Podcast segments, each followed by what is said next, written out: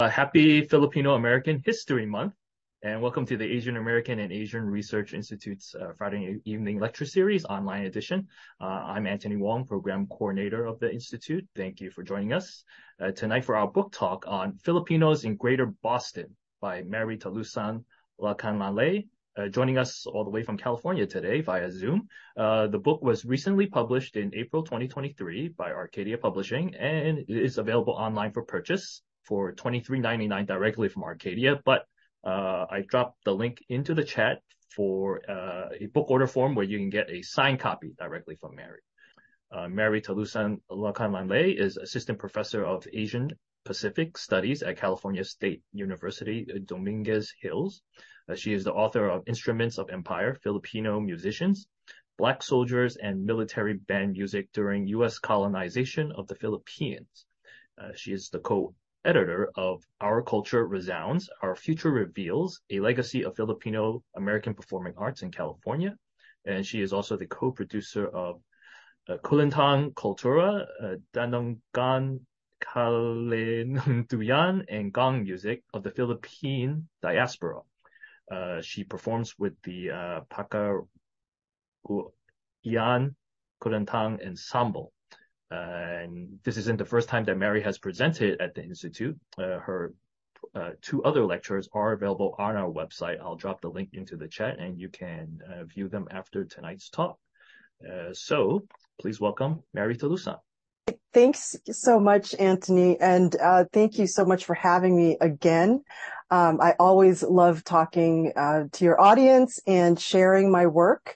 I'm really um, pleased that you're hosting this during uh, Filipino American History Month because that's exactly what my book is about. A little piece of uh, Filipino American history um, that has probably gotten very little attention. In fact, I believe this is uh, the first book work on uh, Filipinos in greater Boston. And I'm just really so excited to share it with you today.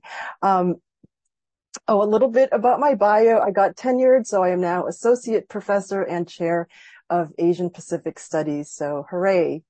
Um, so let me start sharing uh, my lecture, my slides with you. Um, so you can, we can take a peek into the book. I'll show you some of the highlights uh, from the book that I'm really, really, really proud of. Um, so why did I write this book? Well, as a Filipino American growing up in Massachusetts, um, I have to say I had very little connection, um, very, little exposure to the um, culture of the Philippines. And I think that played into the reason why I'm so passionate um, about my work, about research, and um, about educating others on the history of Filipino Americans. Uh, my grandmother would come every once in a while um, and stay with us, and really that was my only connection to the Philippines. But fortunately, there were several Filipino American organizations in New England, and every once in a while we would get together have parties, of course, and um, uh, balls uh, for these organizations. And in that way, I started to learn more about the Philippines um, and what my parents and their friends really valued about being Filipino Americans. Now, in this book, Filipino in Greater Boston, um, I'm going to be talking about the people that I grew up with, or a lot of them that I grew up with, because my parents and their friends um, settled in Boston, in Greater Boston, um, after, uh, during, and after the 1960s. So they were part of that wave of immigrants after the 1965 Immigration and Nationality Act, which opened the doors to increased immigration from Asia. Now, the reason my parents and their friends um, decided to come to Boston, which was that there was a real need for medical professionals. And so they come from a very particular moment in history and reasons for being in the United States. And I will go into that more, but you'll often hear me refer to them as tita and tito because that means aunt and uncle. And that's the way that I'm used to referring to them. So you'll hear me say that a lot. But Filipinos in Greater Boston, I've always wanted to write this book uh, because I really wanted to capture um, the important things that Filipino Americans have contributed to the U.S., but very specifically to Greater Boston. First, what is Greater Boston? What am I referring to? Well, um, Greater Boston refers to the towns, the major towns surrounding um, Boston proper, which would include, say, Cambridge um, and um, other towns. Uh, my parents and come from Easton. Um, there's also Sharon. There's uh, um, lots of towns around Greater Boston that we would consider sort of part of that area. Now, my parents' generations weren't the first to come to Boston. In fact, I want to take you through the early history of Filipinos um, in Boston. Uh, the introduction to the book gives about a two page overview of this history, which surprisingly actually stretches before um, the 20th century.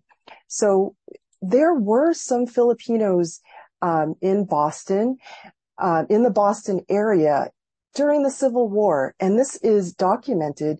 We actually have their names um, of some of the men that were around because they enlisted um, in the U.S. military to to fight for the North during the Civil War. So we're talking 1861 to 1863, and it's really really surprising um, that that history stretches so far back in time. And so while there were Filipinos during that time in the Boston, Massachusetts, and New England area, there, we don't see, um, identifiable communities yet forming. In the early 1900s, um, we know that after the United States colonized the Philippines in 1898, they provided a way for Filipinos, uh, to mostly from elite families, to come to the United States as pensionados. Pensionados were sponsored by the government to come to various universities around the U.S. and to study there. And they would often go back to the Philippines and they became um, politicians, um, government officials, and um, all of those sort of jobs that helped to function the government. So they were here in the early 1900s. Um, let me go back a little bit. I, I, I am going to follow my slides. So my book is part of the Arcadia series. Um, and in this Arcadia series are other wonderful books that look at specific communities of Filipinos around the United States. And these are just a few. There's many of them. Filipinos in Hollywood, Filipinos in Stockton, California, Filipinos in Chicago, Filipinos in Vallejo, which is in Northern California, Filipinos in Hawaii, uh, Filipinos in Carson in the South Bay, and so these are really invaluable resources for uh, looking at Filipino American communities around the United States. So I think my book is one of the latest ones, and there's still several in progress. So um, as um, scholars and community members um, put together more histories of Filipinos, Filipino Americans in the U.S. It's just wonderful to have such a variety of books on Filipino American communities. So, um, back in the 1900s, I wanted to um, point this particular group out because they didn't stay. Um, this is the Filipino Constabulary Band, and they were visiting from the Philippines. There were about 80 um, Filipino musicians who formed a band called the Philippine Constabulary, and they played military marching band music. So if you're familiar with John Philip Sousa, Uh, they played a lot of his pieces. Um, and so they were a very, very popular group. In fact, they came to the United States several times over the, a period of 40 years to perform for U.S. audiences. There was a very big demand for them. One of the interesting things about them was that in 1909, they came to the U.S. to march in President Taft's presidential inauguration in Washington, D.C. And after did, they did that, they toured the eastern seaboard, playing in New York, in Connecticut, and in Boston, Massachusetts. So this is a photo of them at uh, Boston Symphony Hall. And these arrows uh, point to this one is their conductor. He is an African American officer named William H. Loving. And his connection to Boston is that he went to the New England Conservatory where I, 80 years later, also went to the New England Conservatory of Music. Um, and also this arrow here um, of this man sitting down, he's playing the flute and piccolo. He's my great grandfather. Um, and he came to Boston in 1909. I knew that he was a musician, but at the time that I was hearing about him, I had no idea that he came to Boston and played in Symphony Hall, where, um, you know, decades later, I would eventually play as well. So I included this photo in the book because Filipinos um, were not just living in Boston. There were also visitors who would come, um, and important visitors that represented for American audiences and also Filipino Americans, um, the rich culture of the Philippines. So uh, this this photo is really really important to me. Um, I wrote about uh, this band in my book called Instruments of Empire, which Anthony mentioned. Thank you so much. And um, including my great grandfather, looked at all their travels around the United States and discussed um, the importance of this group in the U.S. But anyways, back to Filipinos in Boston. So I start the book out with exchange students. As I said, they were pensionados who came here and studied for um, a few years and even graduated from some of the top universities in the country. And of course, Harvard would have been considered one of those very prestigious universities for Filipinos from the Philippines to attend and then go back with their education and contribute to the Philippine nation. So this one is um, Marcial P. Lichauco. He was the first Filipino to graduate from Harvard College in 1923. That's very, very early. And I'm sure some of your audience members would be surprised to know that there were Filipinos even back in the early 1900s. Um, he co-authored a book, um, and he also married um, a woman named Jessie Coe, who was an American woman, and she went back with him to the Philippines, and um, where she just recently passed away at the age of 109. Um, there's a film about her that you should watch. Um, it's wonderful. and so he uh, graduated from Harvard. And also his family actually was here for a time. The Lichaucos, um, including his sisters, went to the Academy of Sacred Heart in Newton, and this is in the 1920s. Um, and so this family was here, um, living in Boston um, in the 1920s. You can see that this photo um, that was given to me by the Lichauco family um, is dated 1914. So actually, even earlier than when uh, came and attended Harvard. So that's wonderful to know um, that there were Filipinos in the Boston area so early on in the century. Um, just a note, I just really, really love these kind of old photographs um, and the kind of clothes that were they were wearing. Um, they're just so wonderful to look at. I, I was really excited that um, that the families allowed me to share these photos in my book. here we have um, a group of Filipino students from the Philippines posed in front of MIT. Um, from the left to right, there are graduate students, including Luis Hidalgo Lim, Mike Unson, and um, several of their friends. Now, the connection between Hidalgo Lim um, was that he was the son of General Vicente P. Lim, the first Filipino to graduate from West Point. And his mother was Pilar Hidalgo Lim, who was an organizer for Philippine women suffragettes. Um, and so when I said earlier that some of these Filipinos who studied in the U.S. came from elite families, you can see here that um, they had parents who were um, involved in um, Philippine life, in politics, um, and also they became involved in the leadership of the Philippines.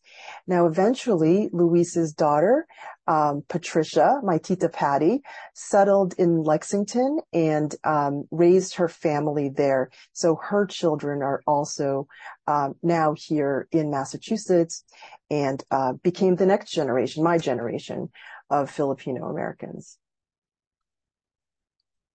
Now, Boston um, was not only host to Filipinos from the Philippines studying there, but they also had some really deep connections to the Philippines. In fact, in the 1920s, um, we see already that there are a number of students that created student groups um, in the different colleges that they were attending.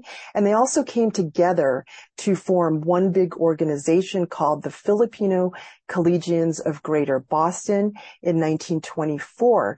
Those students attended Harvard, Tufts, MIT, Boston University, uh, Northeastern University, and they came together to bring attention to the Philippines um, and um, one of the things they did was to celebrate the Philippine national hero, Jose Rizal.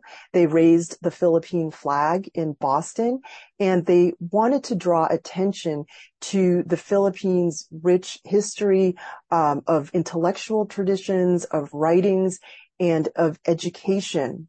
Why was that important? Well, actually, during the early 1900s, um, I mentioned earlier that the U.S. colonized the Philippines in 1898. And um, it's a very long story, but there were real doubts by Americans who were not at all familiar with um, Phil- the Philippines or with Filipinos. And in Boston, as I said, there's already connections to the Philippines. There was an anti-imperialist movement that protested President Mc- McKinley's annexation of the Philippines.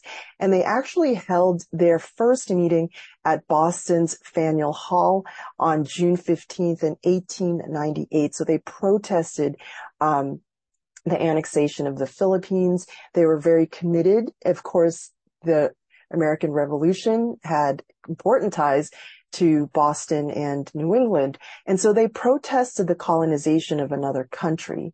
And so while these Filipino students um, focused on Jose Rizal, that's what they were responding to. They wanted Americans to know that Filipinos were not the quote unquote savages that were portrayed in American newspapers, especially during the Philippine American War, and that the Philippines were not um, um, a country that couldn't govern itself. So there were very deep political ties here to the Philippines. Um, but back to my slides, um, there was a man called Captain James C. Fisher, and he was the son of American author and social activist Dorothy Canfield Fisher, who and he graduated from Harvard Medical School. Um, during um, the uh, a rescue operation that freed hundreds of POWs in what is known as the Great Raid, Fisher was critically injured. Uh, and there's a movie called The Great Raid, so you could uh, watch that to learn more. But he was from Boston, and the doctors that tried to save his his life were doctors um, Julieta and Carlos Layug. Um, they tried to save him, but Fisher ultimately died on January 31st, 1945. Now, his mother, Dorothy Canfield Fisher, who I mentioned, she heard of the um, extraordinary measures that the Layugs did to try to save her son, and she was eternally grateful. And she was so grateful, in fact, that she brought the um, to Boston to study medicine there. And they came and stayed for a year. Um, they uh, stayed at one of her apartments in Boston. And so there's that deep connection. Eventually, their son, um, Dr. Tony Layug, would settle in Boston with his family, um, very close to my family and um, very close friends. Um, and so they kept that connection going um, when their uh, the Layug's son settled in Boston as well. So this is actually a very um, famous um, uh, raid that happened during World War II, um, in which they tried to save um, American soldiers and the Filipinos that were assisting them. And so it's a very important historical connection to the Philippines. So the early um, immigrants consisting of medical personnel um, and Navy and military personnel um, began to come in a larger wave during the 1960s. And so in the 1960s, uh, um, Boston and other parts of the United States really needed medical personnel and they courted medical students, um, doctors to come to Boston. And so these are photographs um, that were shared with me and that are in the book um, of one of the first batches of um, these Filipino doctors to come to the U.S. And they made up um, in this particular hospital um, a, a, network of doctors that eventually um, other doctors who came to the Massachusetts would contact. And this was the beginning of the of PMANY, the Filipino Medical Philippine Medical Association of New England, um, when these doctors got together and supported each other by creating this organization. Other early arrivals, um, this is um, Remedios Mimi Yap, or Tita Mimi, as I refer to her. Um, she arrived in 1964 in Massachusetts, and she worked as a pathologist in Greater Boston hospitals her uh, she she married Bob Strickland or Tito Bob in 1966, and um, they lived their lives in Boston and were a really important part of the Filipino American community. Um, but there were other um, others who came to Boston to make their mark in Boston and, and not return to the Philippines. They stayed, they raised families, um, and became part of this greater community. This is Ildefonso Torres Laron or Tito Ilde, as I refer to him. He came to Boston in 1964 to study at the New England Conservatory of Music.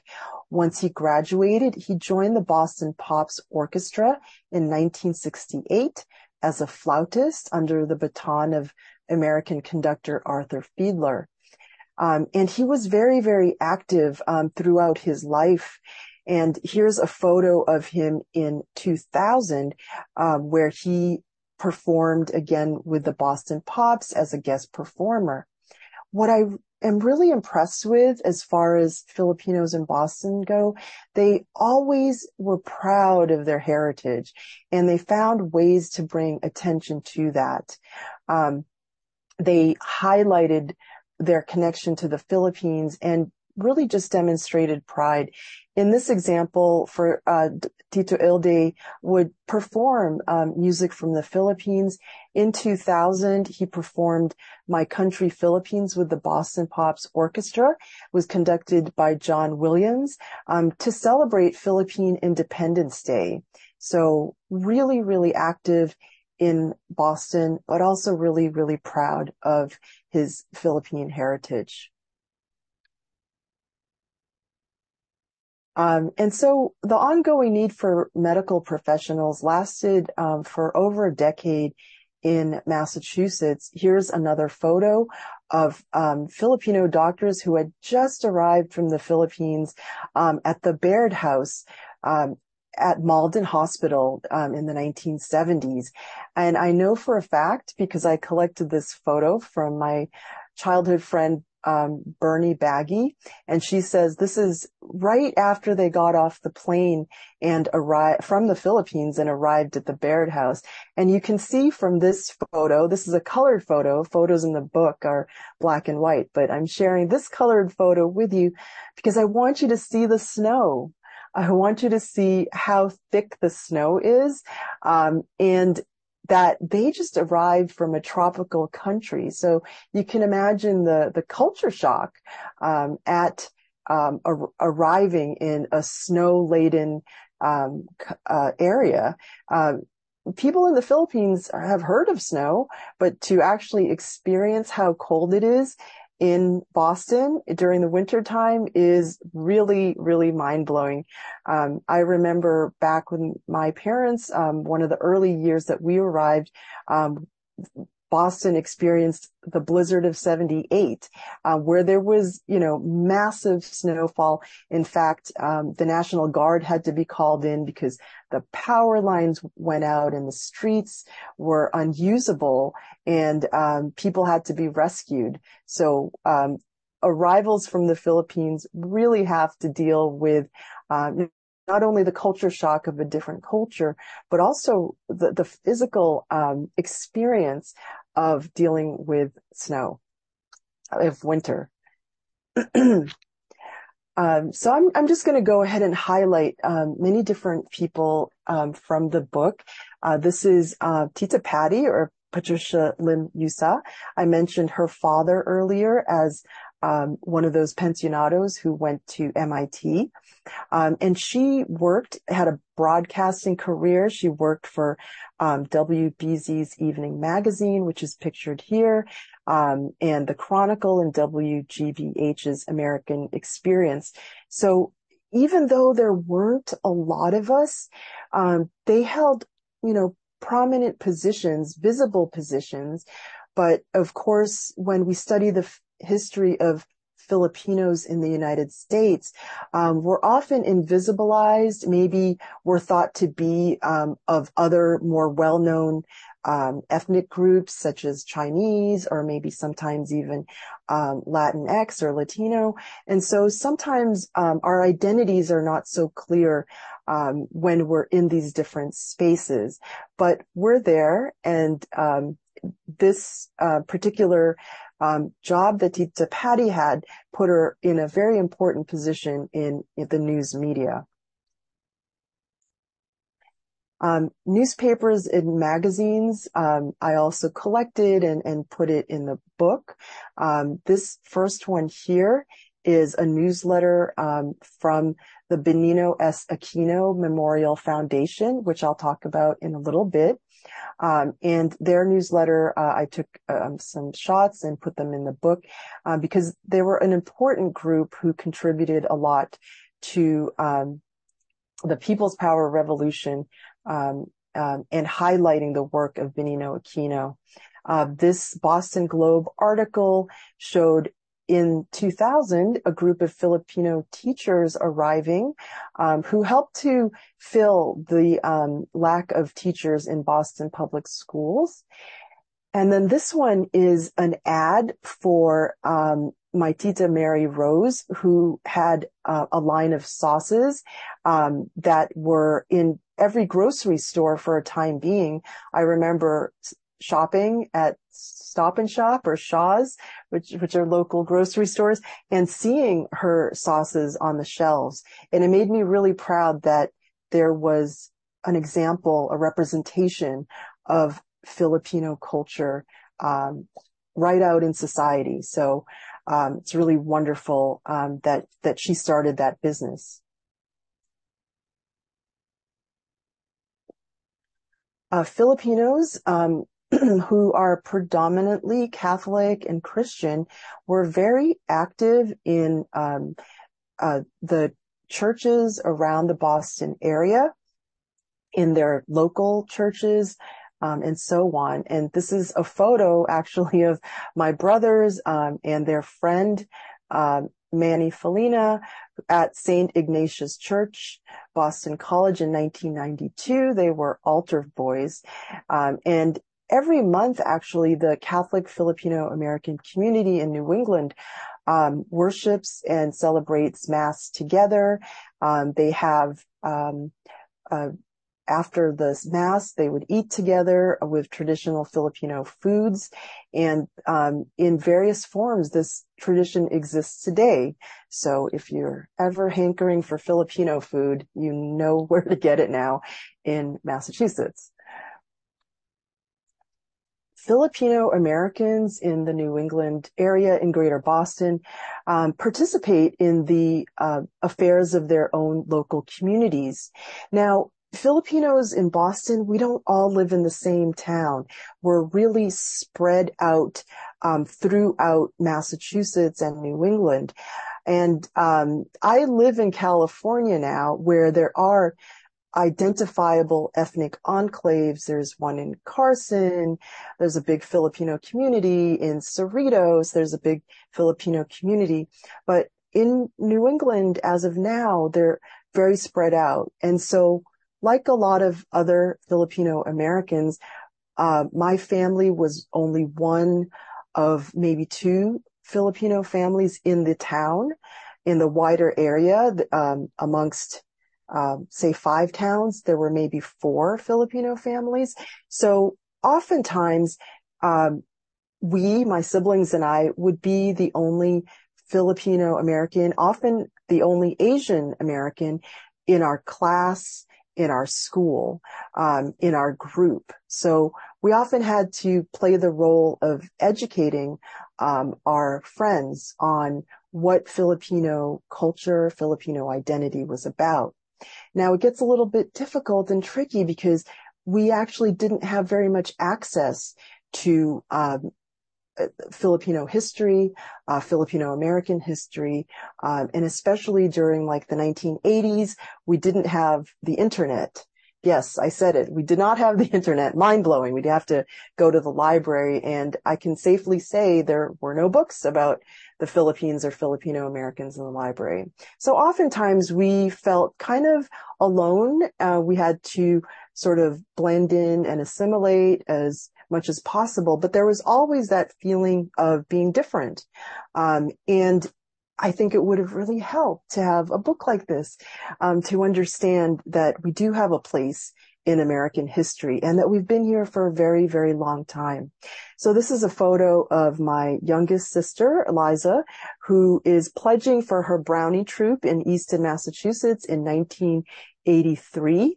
Um, here she is right here and um, as I said, oftentimes we were the only Filipino and only the only Asian face in the crowd. Um, so we did our best to participate in American life, just like everyone else. Um, there were, you know, brownies, Girl Scouts, Boy Scouts, um, mar- school marching bands, soccer teams, basketball teams, all of those things that other American kids did. We were right there with them. Um, I have some shots of my family at uh, various New England landmarks. Um, I can almost safely say that if you are Filipino and visiting Boston, you will have a photo right here with John Harvard in Harvard Yard. And so, uh, this is the, an early photo of my mom and dad. And I'm here with my sister Grace, who wrote, um, a little bit in the book and, um, and other important landmarks. So we educated ourselves on the history of Boston, the importance of various landmarks commemorating, um, you know, the American Revolution, and um, really participated in Boston life. So we really had also great pride in being Bostonians. In fact, I've been living away from Boston for decades now, and I, when people ask me where am I from, I still say Boston. So visiting these various landmarks, they weren't just sort of tourist destinations. They were really to become part of the history um, of of Greater Boston. Um, this is um, uh, John F. Kennedy here um, in that photo. And so community get-togethers. Uh, Christmas was a very important time for uh, Filipino Americans in Greater Boston, and to celebrate, um, Iskwelahang Pilipino, who, which is the oldest Filipino school in Massachusetts and New England, um, provided that connection to the culture of the Philippines. Um, as you can see here, they are wearing traditional um, Filipino attire. These are called barong Tagalog. And it would be that one time of the year that um, that we would see one, or um, uh, our friends and family would wear one to celebrate Christmas. Not only the um, the holiday itself, but to also introduce the children who were born in Massachusetts and Boston who had never been to the Philippines, some aspects of Filipino culture. So this is a photograph of Iskwelahang Pilipino, um, Filipino school or IP as we call them at, um, the house of doctors Jose and Miriam Villanueva in Lexington um, in 1997 um, at a holiday gathering where they sang songs holiday songs from the Philippines and ate um, traditional Filipino foods um, and brought us together as a community and gave us a little piece of um, the foundation um, of our identity as Filipinos.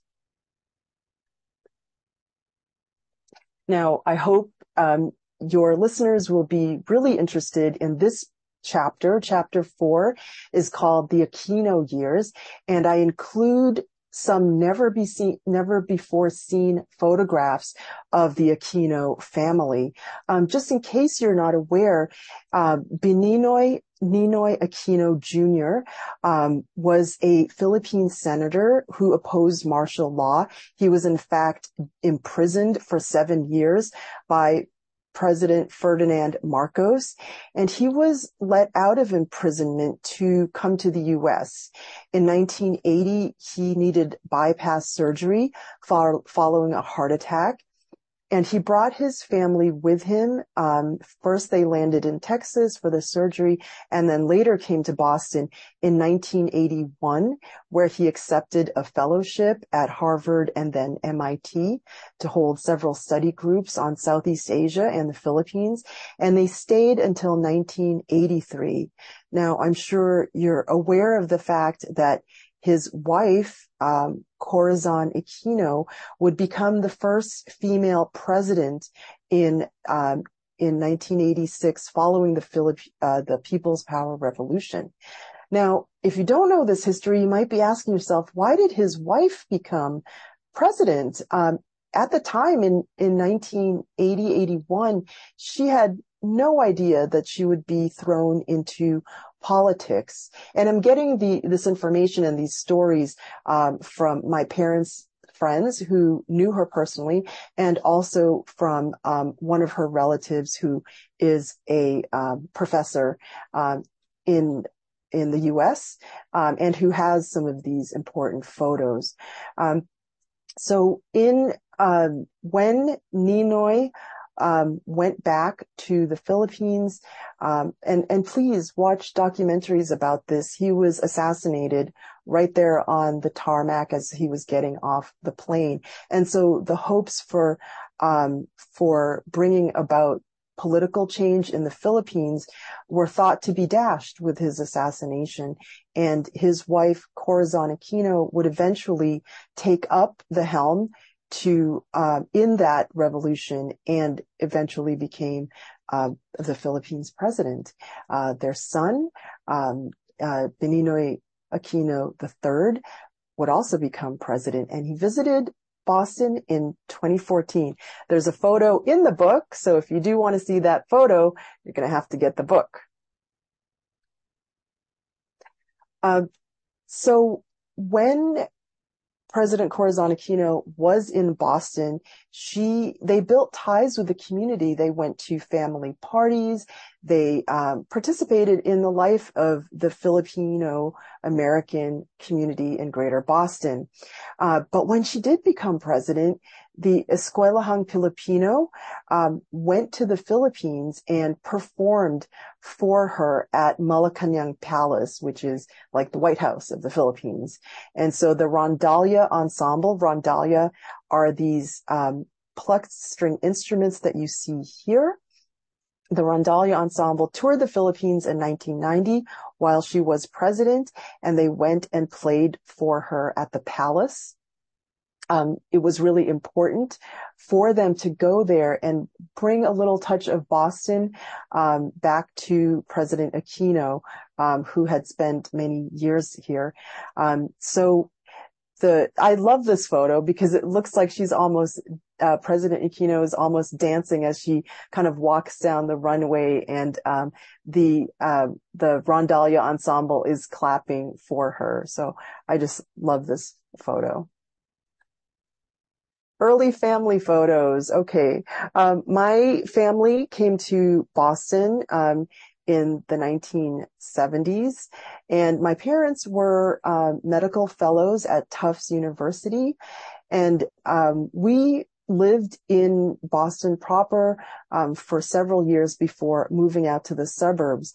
But I think my parents, um, although they missed the Philippines, they were so connected to their community of Filipino American doctors that um, they built a life for themselves here um, and were very proud of the life that they built. Eventually, uh, my sister would become faculty at Tufts University. I did a couple of years as um, as a postdoc fellow at Tufts University. And so we have this, um, still a connection to Tufts University. But anyways, these are photos from our early years. We did very American and New England things like, you know, celebrating Christmas, but then also going apple picking.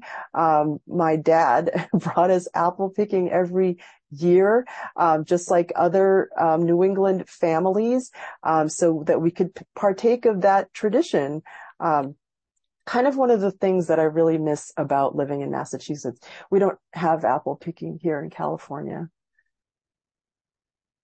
Um, so in addition to the Aquino family, um, dignitaries would visit Boston and they would often call up um, friends of my parents, especially the Bucal family. Um, Dr. Dr. Almario and Mrs. Norma Bucal were um, one of those um, families that were kind of the hub of um, of the get-togethers and especially hosting um, dignitaries. So this is a photo of Amelita Ming Ramos, the wife of President Fidel Ramos, the first lady of the Philippines from 1992 to 1998. And in addition to Filipino dishes, she is also treated to Maine lobster and clam chowder, which Filipino Americans definitely adopted um, Filipino Americans in Boston definitely adopted as part of their um, their their food, their party food, their special food, and so we still to this day have Maine lobster and clam chowder. Um, and really miss my mother's cooking right now. Um, but anyways, uh, Fidel Ramos himself um, also visited in 2001, um, and in addition to giving a talk at the Fletcher School at Tufts University and Harvard Kennedy School of Government, he made time to visit the Filipino American community. In this photo here, he is hosted by PAMAS, the Filipino American Association of New England, who honored him with a dinner and he was um, greeted by the Filipino American community. So there's all these ways that Filipino Americans kept um, ties to the Philippines by having uh, these dignitaries visit every so often. Um, Filipino Americans also participated in local government. For example, um, Rudy Rudolph Hermosa, Tito Rudy, um, this man here was asked by Governor Weld. Um, this man here uh, to create an Asian American commission to focus on the needs of the Asian American population in uh, Massachusetts in 1990, and it was the first such commission in Massachusetts. Um, Tito Rudy was recruited by the U.S. Department of Labor, Occupational Safety and Health Administration as a compliance officer in 1985, and he was just a very visible figure um, in local government. He was the first Filipino and the only the um, only the second person of Asian heritage to be elected to public office in Massachusetts. There was one place um, during the 80s and 90s that was um, sort of uh, the center of Filipino American food because um, Tita Ida or Amanda Ida Kalb opened Shuttle Stop in Quincy in 1995, and it was known for selling deli sandwiches, but also Filipino food. So every once in a while, people would go up there if they had a hankering for pancit and other traditional foods. But she ran a grocery and a catering biz, uh, business um, so that she would cater all of our important events um, and uh, every once in a while we can still get her to cater. So it was really like an important touchstone when uh, people asked, is there like a Filipino restaurant? Um, well, there's a place called Shuttle Stop. And so, um, unfortunately, it did close in 2003, but there are other places um, that are, are starting to open it up, open up in Boston. In 2000, um, there was a shortage of teachers nationwide, but specifically in Boston, uh, there was a need for math and science teachers. So in uh, 2001, some 200 teachers were recruited from the Philippines. Nine of those teachers came to Boston specifically from the island of Cebu to start the 2001 school year. They were so um, welcomed and um, newsworthy that they appeared on television and they were featured in Boston newspapers. Now, you rarely read about Filipinos or Filipino Americans in Boston newspapers. So when they do appear, it's very, very notable. And the Filipino community um, saw them, contacted them quickly, and welcomed them into the community. And some of these teachers in this photograph are still teaching today at Boston Public Schools.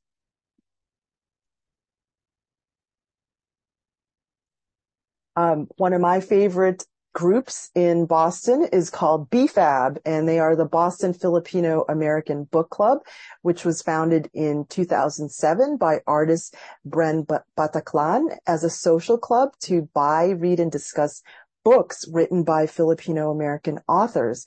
And so this is wonderful to feature Filipino American authors at their meetings and to discuss these books. Um, and uh, they always get together um, for Filipino food, for celebrations, and they attend events. And so uh, this one was at the home of Bren and his partner Bob, his husband Bob, in Cambridge, um, and uh, just a wonderful space to put pay attention to um, the amazing Filipino American literature that's out there. Um, so I want to go over um, in the last few minutes about how I put the book together, and I'm sure you'll ask more questions. Um, but the photos in this book were really crowdsourced from my community. I started with my mom. Thank you, Arcel, for helping me contact uh, members of her her friends and in her network. Arcadia Books does like to focus on um, history of the past, not so much more recent history. So I needed to gather photos from my parents' friends who arrived in the 60s um, and 70s, um, and I wanted to feature the foundation that they laid for us um, Filipino Americans as we grew up. And um, the, these organizations are still around today. So I visited dozens of people um, to look through their photo albums, to scan their photos, um, and to try to figure out how I'm going to construct the chapters in this book, how I'm going to put together this history out of thousands of little pieces of information. Um, there are isn't very much out there. Um, luckily, my friend um, Dr. Richard Chu had written an article um, looking at Filipino um, Americans in Massachusetts, and so I gathered some data from that. But then the rest of it was literally going to each person's house and asking for um, asking to look through their photo albums. And so I really handled these photographs with care because they're not just photos of history. They're really intimately people's photos of their lives. Um, and so putting this all together to make a, narrative and a history out of it was, was, was quite complex and, and really did take a lot of work. So I launched the book um, just in June of this year, 2023, um, and it was so wonderful for the people who had contributed to the, book to come and um, and get the book, um, have it signed, and see what photo I was able to choose um, from their albums and see themselves in print. Um, you're talking about um, a community that rarely sees itself um, as participating in mainstream American life, and to see my parents and their friends um, see themselves as part of American history was so um, touching, absolutely touching. Um, to see that their lives um, laid the foundation for us young people and our success and and our children. Um, so I was really really pleased, uh, and then other people came out that had heard about the book, um, and um, students, uh, other people in the community. And so I got to meet people that weren't necessarily in the book, but maybe just newly arrived to Boston or they were students from the Philippines that um, were in different um, universities. And so they had heard about the book and wanted to um, see what the book was about. So I was really, really happy at the book launch. And finally, um, this book is just the beginning of what I hope um, others will after me will take up because history is never ending. It's it's always um, always being made, and I encourage people to document, you know, their events, um, their parties, even if you think that it's not um, that important. Um, it is part of um, you know, our life here in America. So future projects um, at UMass Boston, my photos will be archived, um, even ones that I did not use in the book. So I'm really, really pleased that they um, reached out. Thank you so much. Um, for reaching out and working with me to make these available um, for future researchers. And also there will be a, project with the Peabody Museum at Harvard um, with some of the photos from the book. Um, my own work here in California, I can't help it. I just keep doing the same thing. But I launched a Filipino digital archive at California State Dominguez Hills. If you just Google CSUDH, Filipino American Digital Archive, you'll see some of the photos that I collected from organizations in Carson, California, who have had a long history of being in the United States, um, and similarly laid the foundation for future generations. So those are just some of the projects I'm working with, and um, I can't wait to hear your questions. Thank you. Just to start off, Mary, in terms of Arcadia Publishing, um, did they have a call for, you know, uh, proposals for, you know, certain projects, or did they reach out to you directly, or did you reach out to them directly in order to push this project? Right. Um, so they didn't ha- necessarily have a call for this kind of project. They um, have on their website um, a, a, place where you can submit proposals. And since I was already familiar with other books um, by Arcadia that look at Filipino communities, I just thought to myself, what a perfect way to um, to write a book about the history of Filipinos in Greater Boston because it's mostly photographs with captions. So um, I thought it was really, really important to represent them that way um, through photographs. So um, yeah, they I submitted a proposal to Arcadia um, and it was approved, and then I began work on the project. And uh, how big is the book itself? How big is the book? I think it's, um, there are 200 photos in the book. Um, and so here it is right here. It's, um, not a thick academic book. It's mostly filled with photographs and captions. And so, um, very easy read, so to speak. Uh, great accomplishment. Um, New York City also has its, uh, yes. Filipinos in New York City. Uh, our mm-hmm. uh, CUNY distinguished professor and Kevin Nadal edited that and gave a past talk on it here at the institute as well. Yes, I have that book. so, so some comments. Uh, Irene Aguilar says uh, maybe there will be a part two or continuation of uh, your book. Uh, featuring Filipinos in other states like Ohio, Michigan, Texas, Virginia, Wisconsin, and DC and Seattle, all states that matter. Uh, also maybe the contribution of Filipino soldiers who uh, were side by side fighting uh, with the Japanese American soldiers during World War II. Uh, these brave Filipino soldiers were never recognized as partners during the said war, uh, not until recently. And the U.S. government finally recognized them uh, for their bravery to the United States. Um, they also know who they can connect you to, just in case you want to collaborate about both political and cultural Filipino history. Uh, you could check that uh, uh, email address. I'll send it to you afterwards, so you don't have. To Yeah, to- yeah. No, no. Thank you for that comment. Um, there are other Filipino communities around uh, the nation, of course, and they're all very important.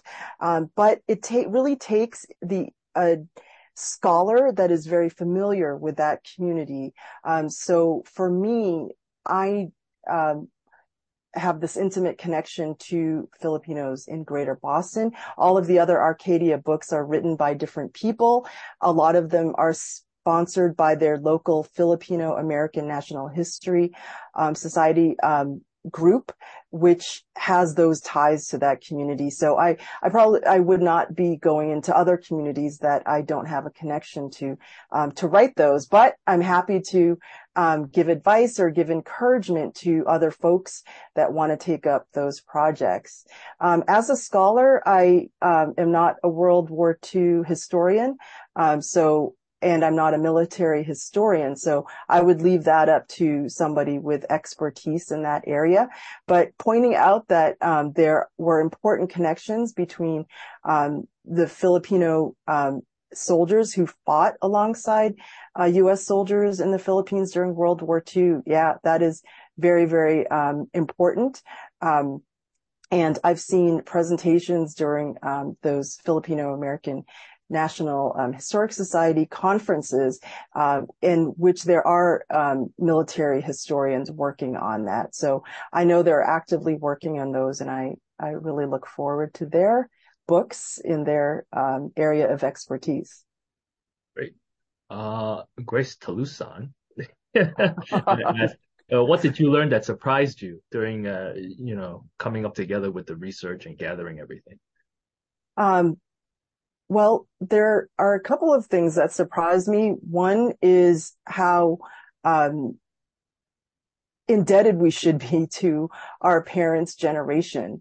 Um, back when I was a teenager and a kid, I wasn't always very enthusiastic about going to um, Filipino American parties or festivals and and um, whatnot. I thought they were just um, gatherings by my parents and their friends, but looking at it through the lens of um, someone who is writing a history, I am so deeply impressed by their work in not just being uh, medical professionals who are working all the time, raising families, um, putting us through school, making sure we have the best education, but also participating um, in these civic organizations that worked hard to bring us together and to give us um, a sense of identity. So that's one thing that really surprised me that I now have this perspective that I didn't have uh, as a child growing up. The other thing that surprised me was how hard this was going to be. I had to chase down literally thousands of pieces of information.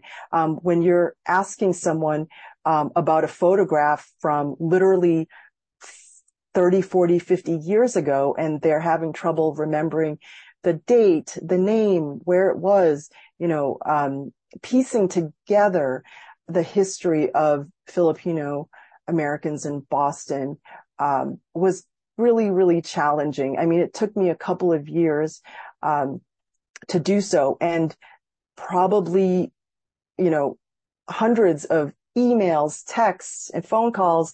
Um, so I didn't know how hard it would be and difficult and complex it would be to put the book together. I mean, if you say that, oh, it's not a very long book, but there, it's just really chock full of details that I had to chase down. So thank you for that qu- question, Grace Talusan. well, in terms of the editing process, was it a much thicker book? And then uh, Arcadia and that, uh, you know, you have to slice some parts out because you said that there were uh, many, many other photographs that didn't appear in the book. And now luckily it'll be at the UMass Boston's, you know, archives to, to show. Mm-hmm. Yes. It, um, some of the photographs, um, especially the ones that were sent to me via email, um, were not, um, the, the quality had to be really, really high. They had to be high quality scans. And um, sometimes I had a couple of people from the Philippines that I really, really, really wanted to include, um, but we just could not obtain a scan that was of a high enough quality for the publishers, so I had to get rid of them. So, um, you know, I collected probably 500 photographs and ended up having to only use 217 so there was a lot um, that I couldn't include um, that were also important photographs. And, and we have a question from Alexandra Tamsi. Uh, in the lecture, the Filipino wave of migration in 1960 and 2000 were driven by shortages in certain professions, medical professionals, teachers. Uh, have there been any significant legal or economic changes that drive Filipino migration post 2000? Post 2000. Um, significant legal and political, um, well, I, I, think we're still seeing those things, um, that we're still sort of in that, um, that, that history. Um, as far as significant, um, political, legal, economic as well, economic. Oh, sure, economic. It, well, um, economically, there uh, always seems to be a drive to um, come to the U.S., but it depends on the time period and what is needed professionally that drives, um, uh, for example, hospitals um, uh, encouraging nurses from the Philippines to come over um, and other sectors of of the workforce. In fact, um, during the the Great Recession in California, just anecdotally, I knew a lot of Filipinos who actually went back to the Philippines um, because they um, put up businesses there. Um, uh, and so forth. So while um, I'm not able to sort of delve into all the details of that, I think it's really a good question to see that throughout history there have been these larger forces that led to um, certain waves of immigration, and some of those waves are are not as big as others. Um, certainly, the post 1965 wave was um, was pretty large compared to later waves, um, and that there are uh, really a number of important factors that that um, people should attend to when thinking about the identity of Filipino Americans. It's really, really varied. Um, you know, in the 1930s, uh, most Filipino Americans were agricultural workers. And then after the 1960s, we see the preponderance of medical professionals. And so, um, when people talk about Filipino Americans and their identities, it tends to focus on um, the kinds of careers that um, or work that they're engaged in at the time. So I think that's a really, really great question. I could probably send you um, some books and articles um, that I'm currently using in my classes to to bring that out more. I would like to thank Mary for a wonderful talk presentation. Uh, once again, you can purchase copies of Filipinos in Greater Boston online uh, from Arcadia. But if you want the autographed copy, you can buy it directly from Mary. Um, is it the same price, Mary? Twenty three ninety nine or less? There's a little bit more for um, uh, yeah, no, it's it's only it's 25, just a oh, little bit more for postage and handling, but yeah, 25 flat with a and a, it's signed on the inside. Okay. And actually, I just wanted to make a comment. So you're, you're, you were born in Boston, but you know, funny you don't have a Boston accent. I did have one when I moved out of Boston. I went to college in Louisiana. No one could understand me. So I had to like bring those R's back. They were like, what, what are you saying? And I was like, no, it's not a Filipino accent. It's a Boston accent. In fact, my kids made fun of me because one time it was really hot here in LA and I was like, don't forget to drink water out of the bubbler.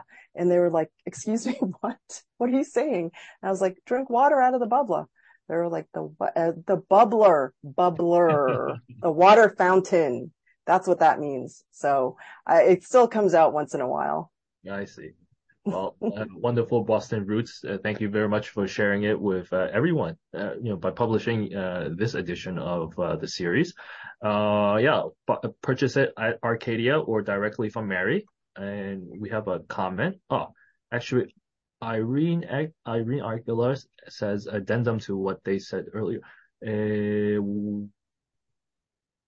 to what she said, where are the original photos? They are now retired and lots of them return and reti- uh, returning to retire in the Philippines. Uh, I think the, the people who immigrated.